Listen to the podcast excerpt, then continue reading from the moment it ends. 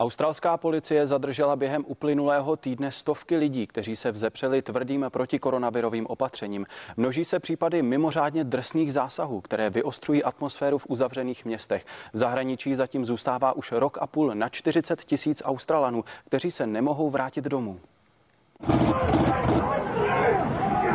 Tvrdý lockdown, tvrdá pravidla a mimořádně tvrdé zásahy proti těm, kteří je porušují, často na protest.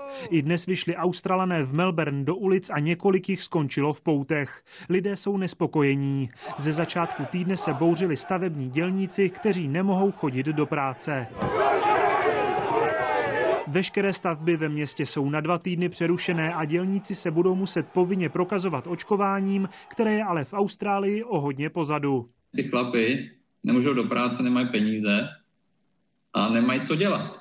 Oni nemůžou do hospody, žádný sport se neděje, nic, nic moc nemůžou. Co jedinýho můžou jít do ulic. A teď to jsou chlapy, kteří jsou jednak mladí a jednak i silní. Oni mají i svoje nářadí se, takže občas někdy to auto rozbijou.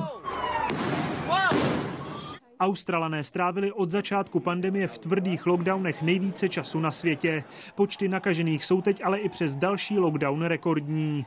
Mezi jednotlivými australskými státy mezi tím lidé čekají i několik dní na povolení k překročení hranice.